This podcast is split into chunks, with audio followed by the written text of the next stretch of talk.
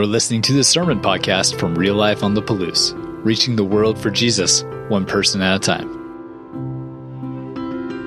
If you're just joining us today or you've missed a, a, week or so of our series, The Journey, let me just recap for you where we've been so far. So, we started our journey this, this Christmas time talking about the promises of God. And in particular, we, we hit a couple of very specific things that God promises. We talked about how there is a promise of restoration. And that, that is evident throughout God's story, from the beginning to the end, that there is a plan of restoration and that He promises to fulfill that. That there is a promise to send a king to establish a kingdom someday that is going to last forever. And that started with Jesus coming. That there is a promise that He will not leave us alone and these are amazing promises that we can stand on. And then we talked about how God is faithful. He is faithful to fulfill those promises. And because He is faithful, we can trust what He tells us. We can trust who He is, what we see in His text, what we see in our lives, because He is a faithful God. And then last week, Logan talked about how, because of that faithfulness of our Lord, that we can have hope. That we can look back into the past, into, into our lives, and see the moments that God was faithful to fulfill his promises, to faithful to be who he says he is, and draw hope from that. Even in those moments that we feel just deep in the silence of the world or just disconnected from God, we still can be able to look back and see God's faithfulness and continue to walk forward knowing that we have hope in that. And that's where we've been so far. And as we wrap our, our series up today, I want to talk about something that is the glue that holds all that stuff together. Why would God promise us anything? Why is He faithful to those promises? Why do we have hope? What is holding all that stuff together? And I would contend it is love. God's love. And today we're going to take some time to talk about love. Because love is wrapped throughout God's story. From Genesis all the way through Revelation, we see God's love at play and at work, especially in the Advent story. God's love is present. You know, in, in John 3 16 and 17, it says that God so loved the world that he gave his one and only Son. You guys know this verse. That whoever believes in him shall not perish but have eternal life. But 17, verse 17 says, He did not come to condemn the world, but to save it. That is love. Jesus' birth demonstrates the depth and intensity of God's love. But there's a part of this story that doesn't get as much airtime, I think, or at least in my experience in the church. I don't remember this part of the story getting a lot of time talked about. There's a lot of talk about Mary and shepherds and sheep and stars in the sky and heavenly hosts singing from on high. But this part of the story is a part that I think just really reflects, reflects perfectly God's love and God's love at work in us and in our communities. And the part of the story I'm talking about is Joseph's part. I want to talk some, spend some time today talking about Joseph's part in this story and how we can see the love of God and Joseph's love make room in his life for God to move. So if you have your Bibles with me, will you come over to Matthew chapter 1?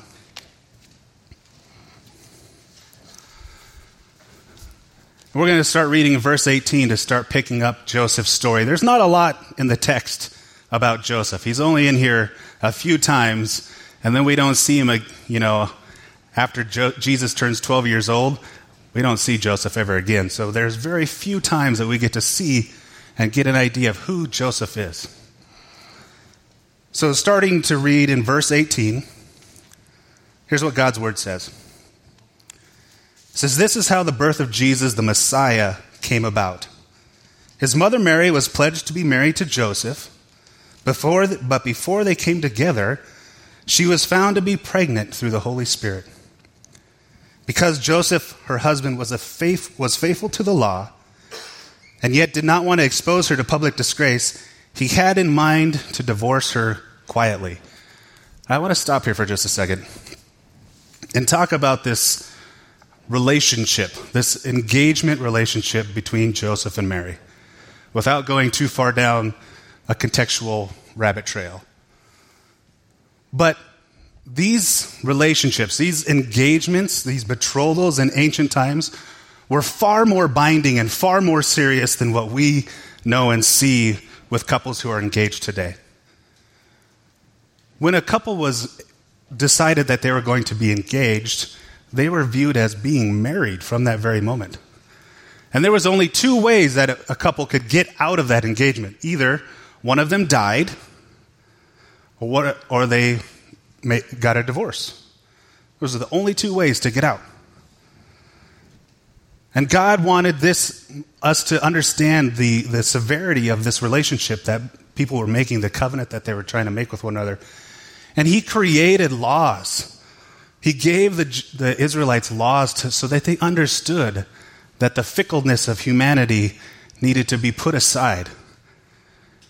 And his laws specifically had a lot to do with infidelity so if uh, one of the parties was unfaithful to the other one, not only did it bring great shame upon that person and their family, but it cost their very life.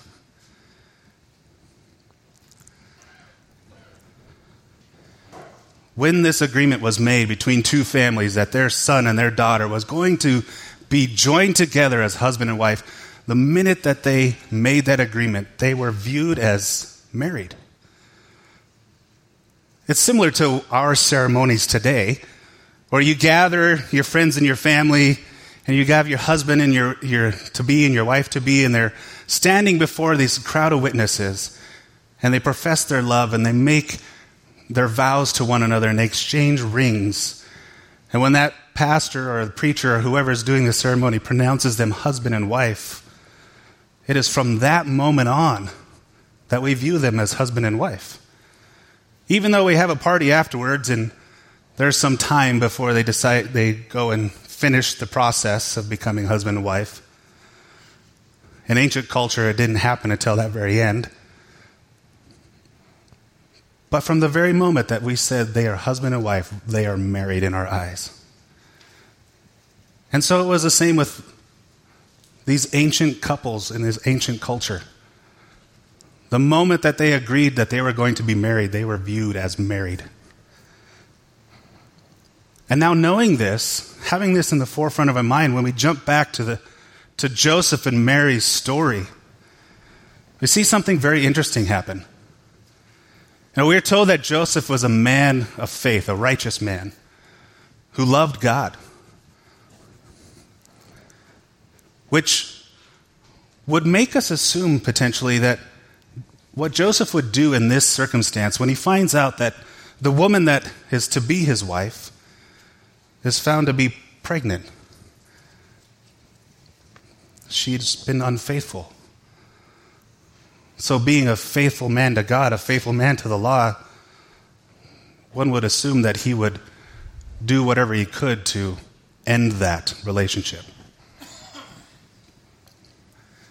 Now, he can't bring her before people and have her stoned to death as the law commands, because people groups that were under the control of Rome did not have that authority. Only Rome had the authority to proclaim who got to live and who got to die. But he could have caused a social death for her. He could have brought her before the people of the village, before the elders, and presented her and said, This woman was unfaithful to me. She lied to me. She cheated on me. She's pregnant with somebody else's uh, child, heaping shame upon her over and over. just so that he could be able to save face. But that is not what he, does. he does. Instead, Joseph, out of a choice of his own deep, intense love for God, his own experience of God's deep, intense love for him and other people, he makes a choice to be faithful to a different law of God's a law that says that he should love his neighbor as himself. So Joseph comes up with a plan that he thinks is the best option to love God and love Mary, to try to help her save as much face as possible, to give her a possible option where she could have somewhat of a regular life somewhere. It may not be in the village that they're in, and so he decides to divorce her quietly and give her that certificate of divorce and not heap shame upon her that she already doesn't already have. But as we continue reading in Matthew chapter 1, we see that God's plan was different for Joseph. Picking up in verse 20, it says, But after he had considered this, an angel of the Lord appeared to him in a dream and said, Joseph, son of David, do not be afraid to take Mary home as your wife, because what is conceived in her is from the Holy Spirit. She will give birth to a son, and you are to give him the name Jesus, because he will save his people from their sins. And all this took place to fulfill what the Lord had said through the prophet The virgin will conceive and give birth to a son, and they will call him Emmanuel, which means God with us. When Joseph woke up, he did what the angel of the Lord had commanded him and took Mary home as his wife. But he did not consummate the marriage until she gave birth to a son, and he gave him the name Jesus. God was like, Joseph, I know you're trying to do the right thing, but you're missing the mark. You're almost there, buddy. My love is more than what you're trying to do. My love does not just help people save face as you cut them out of your life. My love makes room for people. My love makes room. And so when Joseph wakes up from this bizarre dream and encounter with an angel of the Lord, that's exactly what he does. It's exactly what he does. He chooses to accept Mary and invite her into his life. He makes room for her to be his wife. He makes room to accept Jesus as his, his own son, even though he knows it wasn't his. He makes room for the love of God to flow out of him and for Mary and their soon to be son to experience it. But in the process, he's also bringing in her shame that is surely still a part of her life, whether she feels it or people are projecting it on her. And as we continue the story, if we jump over to Luke chapter 2, we see a more detailed account of this Christmas story. And we can see exactly what I'm telling you, talking about. Come over to Luke 2 with me.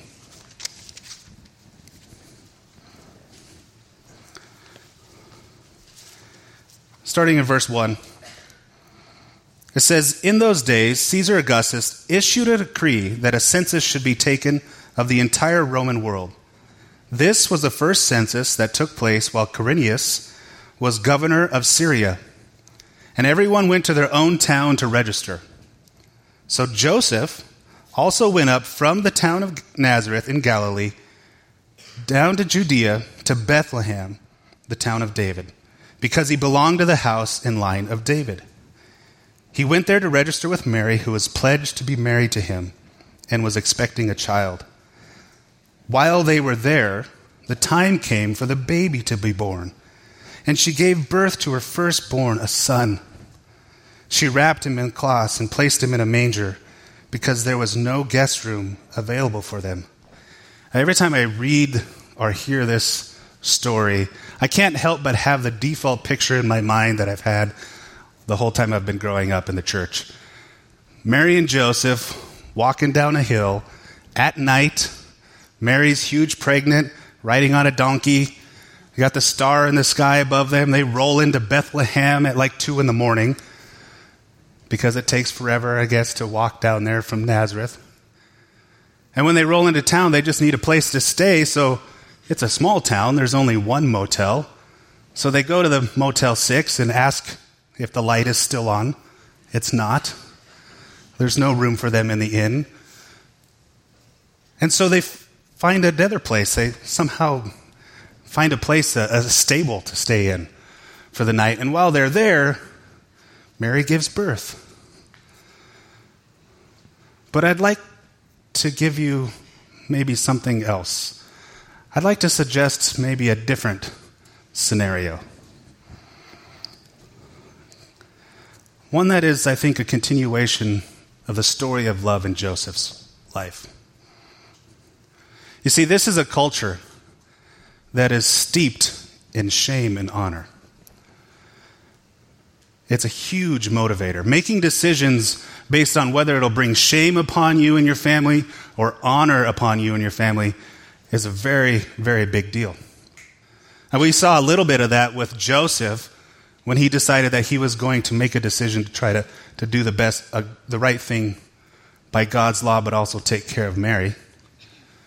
But there's another aspect in this culture that this pops up in a lot, and that's with regards to hospitality. Are you going to be a generous, kind, friendly host to family and friends and guests or strangers? Because making a choice to be hospitable to somebody that walks into your area is bringing honor upon your family. And making the choice to not be hospitable brings shame. This past September, Josh and I got the amazing opportunity to go on a study trip to Turkey. And while we were there, we were going to all these different cities, uh, different sites where the early church had been established uh, after Jesus had left and the disciples were spreading the word. And particularly, we were stopping at all these different places where churches, uh, where the churches that are addressed in Revelation 2 and 3 in those letters. And one day we are at the ancient site of Sardis, which I have some pictures of our time there for you guys to, to peek at while I'm talking about this. So we're in this area where Sardis was. We're standing in the midst of this giant vineyard in the shade of this huge fig tree, looking up over this beautiful landscape, that mountain right there. That is where the, the main city was located up there. And we're listening to Brad give his teaching on, in this area. And as we're doing that, this dude rolls by on the road. You can see him in this upper left picture on a little motorcycle. I think it was a little moped. I believe he's the vineyard owner. And he rolled by us to check on his grapes that were drying out on that concrete pad up there. And as we're just kind of hanging out, listening to Brad teach and engaging and stuff, he starts moseying his way down the 100 yards or so to where, to where we were. And he's just kind of hanging out on the outskirts of our group, listening, watching. And then he starts walking around his tree and looking at the figs and pulling them off, finding all the ones that are ripe. And he gets this big bundle of them in his arms, and then he starts walking around the group, handing them out to people. He's like, Thank you for visiting our country. You are welcome here. Thank you. Thank you. And this is just one of the examples that we experienced while we were there from the people that lived in Turkey the immense generosity and kindness to this weird group of Americans that were complete strangers to them. But this is not what I think we see in Luke 2. It's not the kind of hospitality I think that Joseph and Mary experience when they roll into Bethlehem. Which is strange, not just because of how important hospitality is to this culture then and now today, but because of where they were going and who would have not given them hospitality.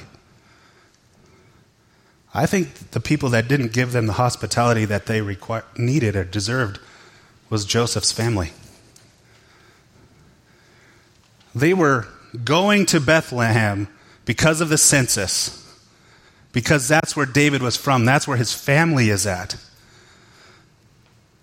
And when they rolled into town, why would they try to go find a room in an inn instead of going to their family to stay with them?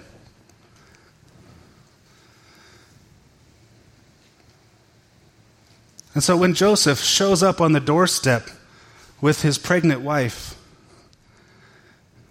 hoping that his family will make the choice that he had made to make room to love her like he is loving her, to make room to accept her and invite her into their house as one of the family. But instead, Joseph's family looks at them and says, We don't do that here. We don't have room for you guys.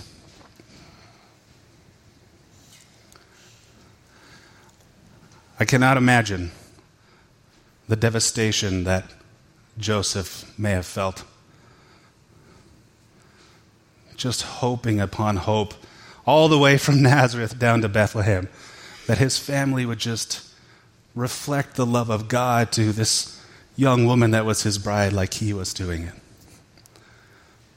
But instead, they chose to see only her shame and not her blessing. So instead of Mary and Joseph being surrounded by family when Jesus was born, they were surrounded by animals in a stable.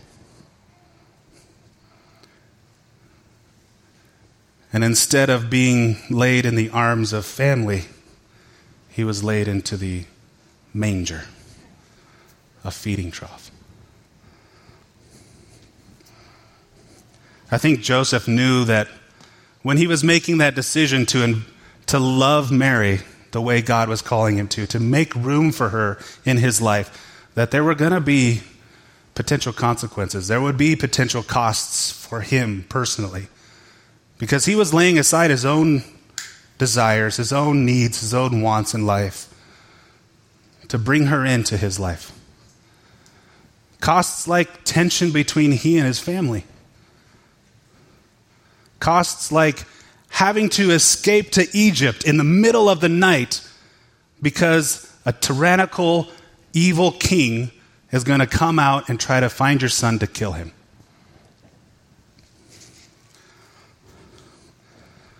But this is the kind of man that Joseph was. He was a man who loved God, who was faithful to his word. He was a man who made room for people in his life that others saw that it was difficult to do.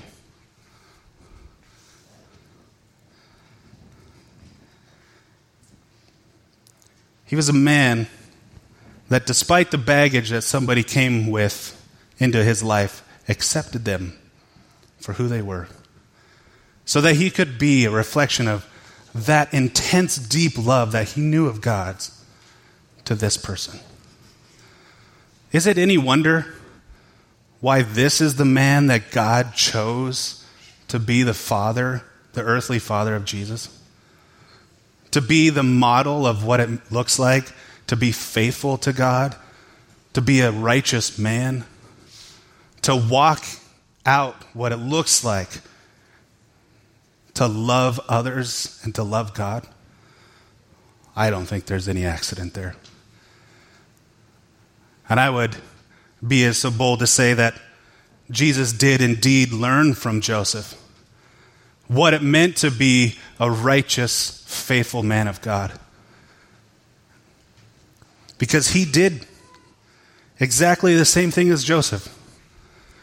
He made room in his life for those that others didn't want to. Look at that group of people he gathered to himself. Those 12 men that he called to be his closest friends. That is a ragtag group of guys. But he loved them, and he made room for them. And he modeled for them what it looks like to show one another God's love, to make room for, your, for others in your life.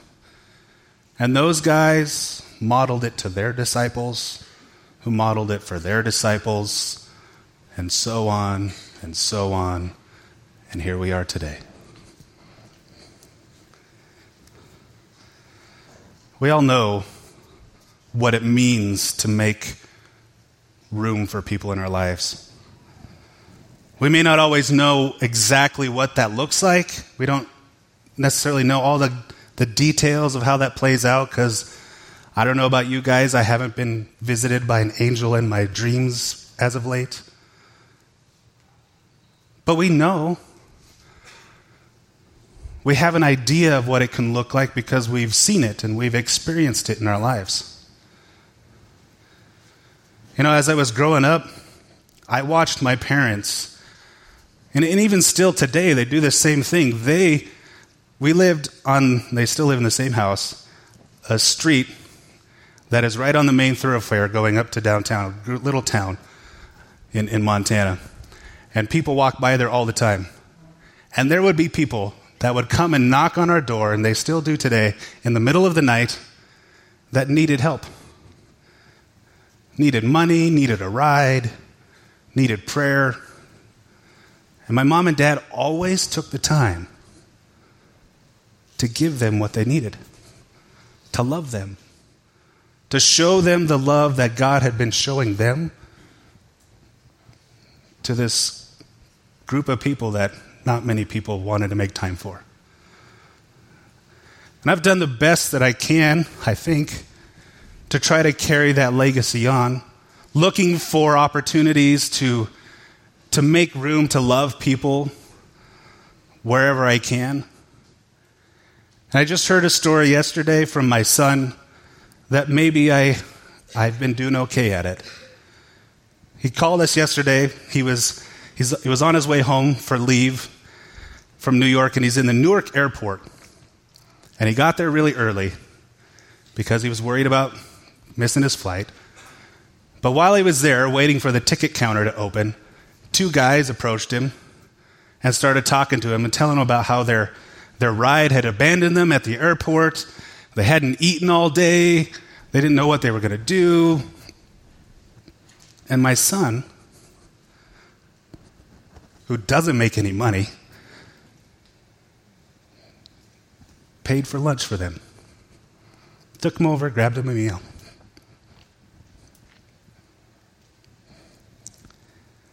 Super proud moment for me. To see the legacy that my parents have started carrying on through my kids. To love people well, to make room and time for people, even when it's not convenient. Are we all seeing people that may be on the fringes? Are we seeing people that may not be in our normal social circles and inviting them in, making room for them in our lives? Are we finding ways to make room for reconciliation or restoration of broken relationships with family or friends? Or maybe for some of us, instead of looking for that, we need to be looking for ways to accept the invitation that people are given to us. To be willing to step into those places that people are making for us in their lives and experience the love of God through what they are doing. Are we accepting that invitation? It's it's like the invitation that Jesus gives us in John chapter 14. In John chapter 14, he says this He says, Do not let your hearts be troubled. You believe in God, believe also in me. My Father's house has many rooms. If that were not so, would I have told you that I'm going there to prepare a place for you? And if I go and prepare a place for you, I will come back and take you to be with me, that you also may be where I am. Yet another promise that we get to grab hope from, that He is going to fulfill someday, to bring us to the place that He has prepared for us, to be with Him yet again. There is room for us in His love. There's room for all of us. Are we working to invite as many people as we possibly can to God's house with us? Are we making room for others in our lives to love them and show them God's love? Each week we get the opportunity to take communion together. If you're new with us here, we would love for you to, to do this with us. If you have made that profession and commitment to make Jesus Christ your Lord and Savior, there's room for you here. We invite you to celebrate with us as we remember what He has done for us. This is uh, the ultimate symbol of the love of God, isn't it? His sacrifice, what he was willing to do for us. I love that we get to remember that each week. But not only that, but it's also a promise. Because in one of the area in one of the, the texts where he's where this happens, he says, I'm not going to eat or drink of this again until I do it with you in my kingdom. He's coming back, and we'll do it with him later on. But until then, let us celebrate together and remember that God has made room for us and for those who are not here today, for those of us who have people we work with or go to school with, there's room for all those people in God's house. So on the night that he was betrayed, he took the bread and he, he broke it and he said, This is my body, which is broken for you. Do this in remembrance of me. Let us remember the love that he showed us with this. And after the meal, he took the cup, saying, This is the cup of the new covenant in my blood. Do this whenever you drink in remembrance of me. For whenever you eat of it, eat this bread and drink this cup, you proclaim the Lord's death until he comes, until he comes again. Father God, we thank you for the opportunity to gather as a family. Lord, we thank you that there is room here for all of us in your family.